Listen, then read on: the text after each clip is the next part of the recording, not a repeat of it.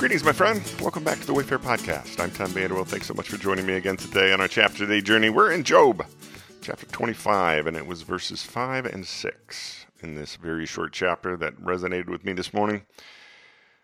Job's friend Bill says, Even if the moon is not bright and the stars are not pure in God's eyes, how much less a mortal who is but a maggot, a human being who is only a worm?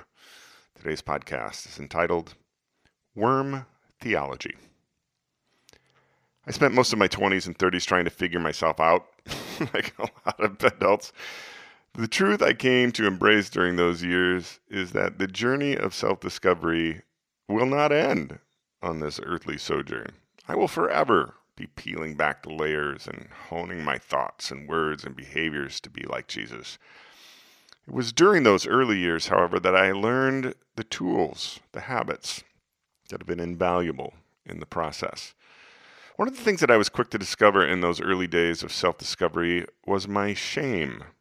Now, the American Heritage Dictionary defines shame as, quote, a pervasive negative emotional state, usually originating in childhood, marked by chronic self reproach and a sense of personal failure, end quote.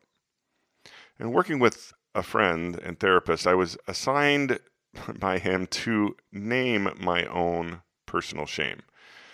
If your core mm-hmm. pain were one of those, hello, my name is name tags, my friend asked, what would you write on there? So after pondering on it and journaling about it for some time, the answer emerged.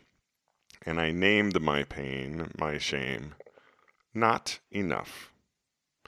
In my personal experience, the sense of personal failure in the dictionary definition is not because I have done something wrong, but because there is something inherently wrong and flawed with me. And that inherent flaw means that I myself and all that I do are perpetually not enough. That's the way I feel.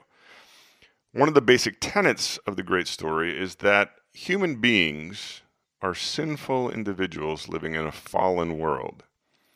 A theological term often used for this is total depravity. Romans 3:23 is the oft-quoted verse to describe it, where Paul writes to the believers in Rome, quote, "For all have sinned and fall short of the glory of God." End quote. And it is easy, I discovered, for shame to take the concept of total depravity and run with it, wallow in it, allow it to perpetuate a cycle of shame that becomes spiritually, mentally, and relationally unhealthy. Others have tagged this worm theology. Now, today's very short chapter is Job's friend's Bill, third and final statement to Job, as it aptly summarizes the disconnect between what Job and his three amigos had been saying. Bill describes worm theology really well in today's chapter.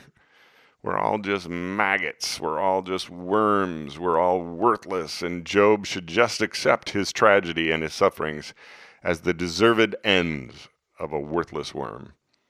Of course, Bill is only making Job's case even stronger. The three amigos have not suffered as Job has. So is it just Job that's the worthless worm? I mean, if we're all just worthless worms, then why haven't the three amigos suffered a similar fate? You know, along my spiritual journey, I have found the truth of human sinfulness to be like so many other things in this life. I can take it to one extreme and end up in shame based worm theology. I can also take it to the other extreme and find myself denying the truth of my sinfulness and embracing a false sense of self righteousness. Along my journey of self discovery and in my study of the great story, I found the truth in the tension between the two extremes. Yes, I am a sinful human being. Yes, I am not enough to attain spiritual righteousness by my human effort and means. But neither am I a worthless worm. That's the beauty of what Jesus taught and the beauty of the sacrifice that he made. For God so loved me that he gave his one and only Son. Why would Jesus sacrifice himself for me if there wasn't something that he found lovable and valuable enough to make that sacrifice? So, in the quiet this morning, I am grateful for the things that I learned along this journey.